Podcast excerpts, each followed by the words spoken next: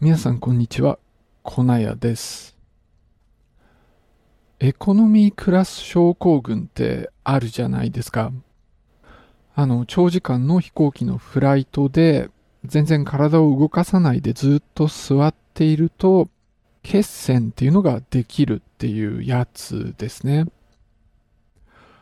で、血液ってあの固まるんですよね。で、これって重要な機能で、まあ、怪我をして出血をしている時にそうやって血が固まるから出血が止まるわけなんです。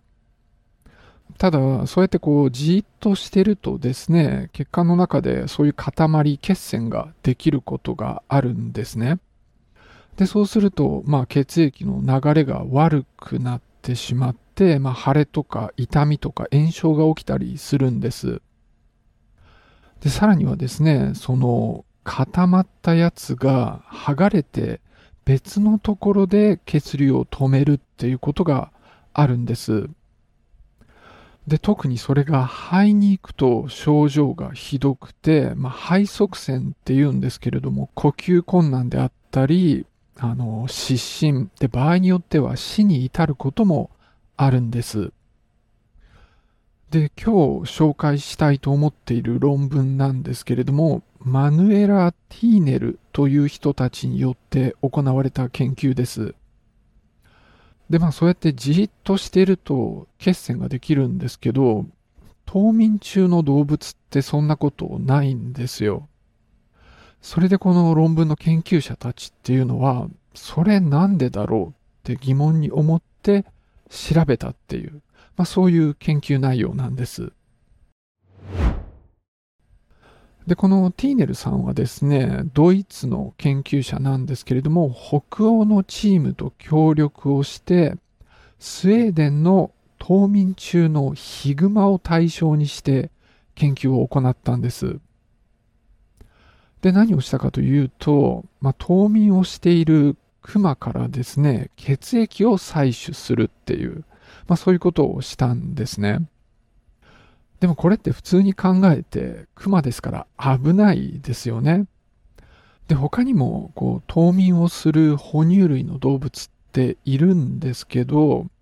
それでもやっぱりクマで研究した理由はですね、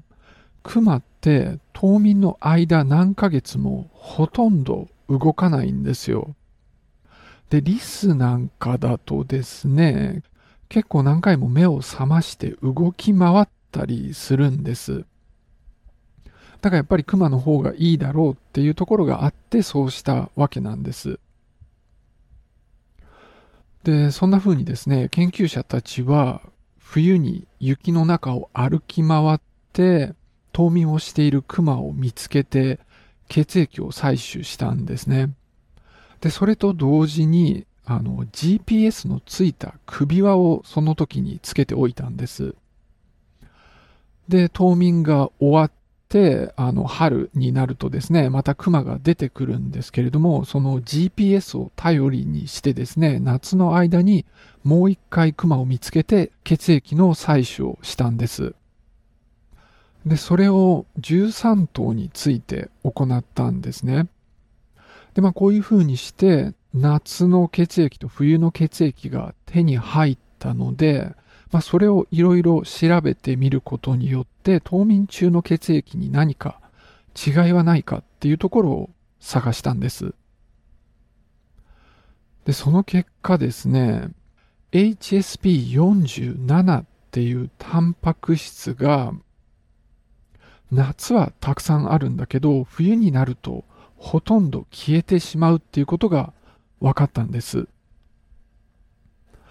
で、このタンパク質なんですけど、まあ、特にですね、コラーゲンっていう、まあ、皮膚とか関節で働くタンパク質の働きを助けるっていう機能が有名なんです。でも、この機能に加えてですね、最近、血栓の形成に関わるっていうことも明らかになっているんです。あの、血栓を作るときに働いている血小板に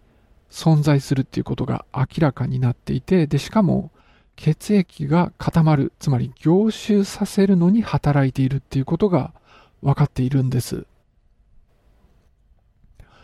だから今回の結果でいくとですね、冬眠中のクマはこの HSP47 の量が少ないですから、そうすると血液が凝集しにくくなって血栓ができにくいんだっていう、まあそういうことが考えられるわけなんです。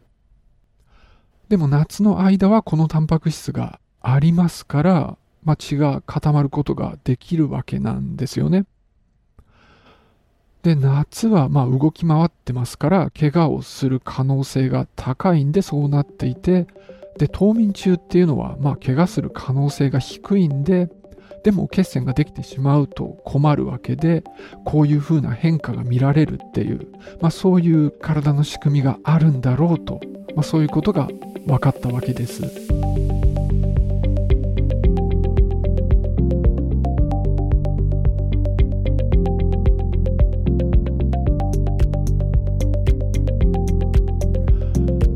で人間でもですね体を動かさなくても血栓ができにくい状況っていうのが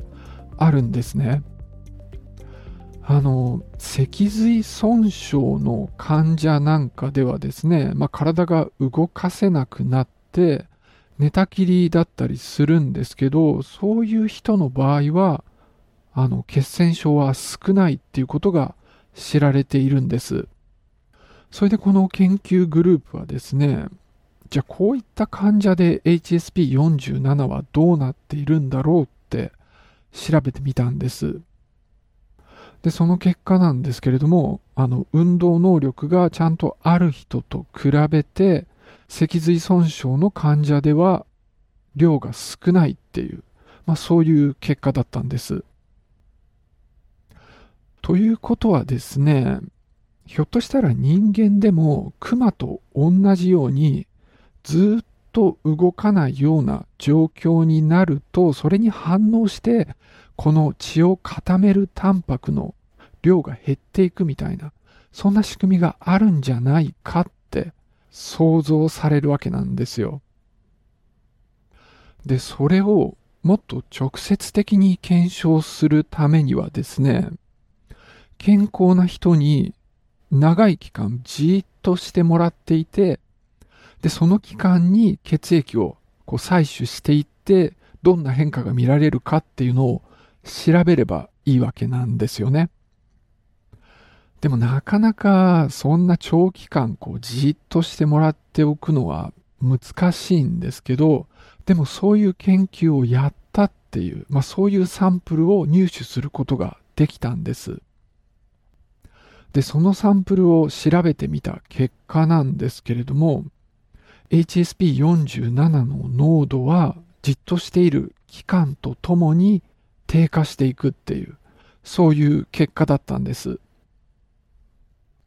だから飛行機のエコノミークラス症候群の場合は、まあ、急に体をじっとさせてるから問題なんだけど、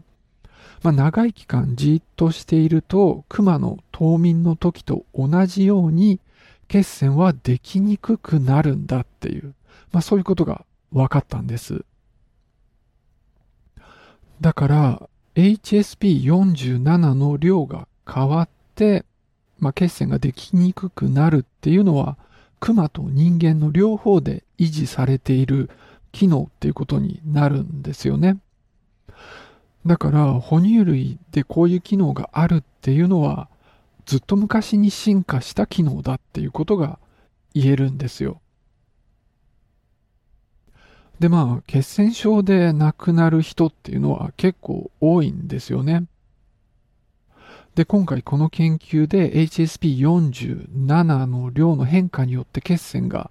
できにくくなったりするっていうことが分かったわけなんですけれども、まあ、さらに調べていくことで、この仕組みを利用した治療法が開発される可能性があると、まあ、そういうことが言えると思います。で、まあ、今回の研究っていうのは、最初にこう素朴な疑問からクマを調べてみて、で、そうしたら、こう、脊髄損傷の患者でも同じことが起こっていたっていうところにつながったっていう研究なんですよね。で、筆者たち自身もそう言ってたんですけれども、まあそんな風にこう展開していって、自分たちも驚いたっていう、まあそういうものだったんです。なので、まあ結構面白い研究だったんで、今回紹介したんですよ。で、まあ今回調べ物をしていてですね、さらに、こう、熊の冬眠ってすごいんだなっていうところに行き当たったんですね。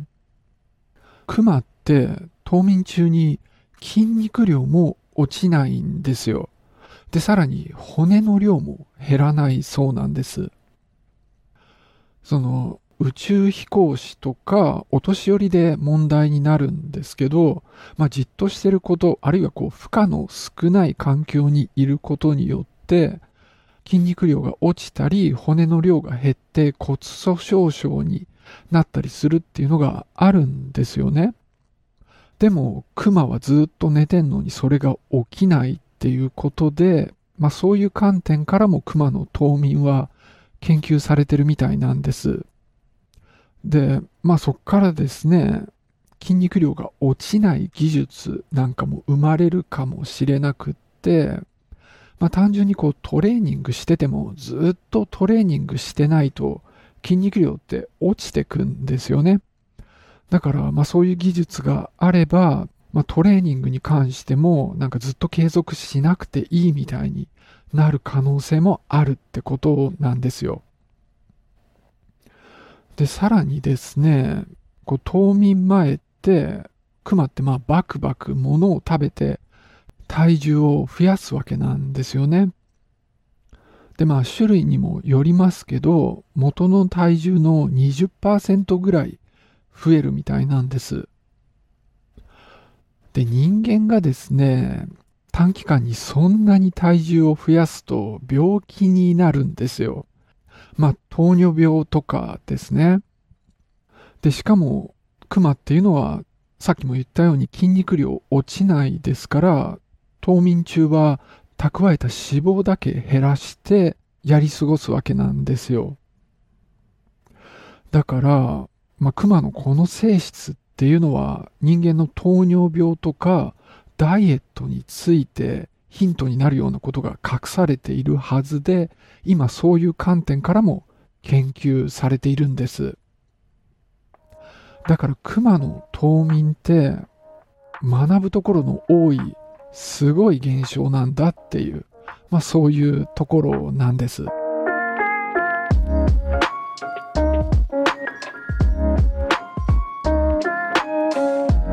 あの、以前ですね、お便りを募集したんですね。で、ありがたいことにいくつかいただきました。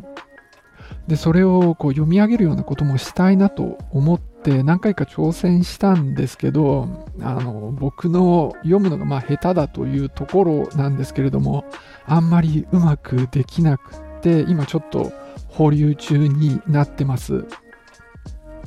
で、さらにその手紙の内容からですね、派生したようなエピソードも今準備をしているところです。あの、手紙はいただいてたんですけれども何もしてなくって、その、ちょっとその辺に関してご報告でした。それからお便りどうもありがとうございました。あの、メールフォームはずっとありますので、あの、よければお願いいたします。じゃあ今日はこの辺で終わりにしたいと思います。最後までお付き合いありがとうございました。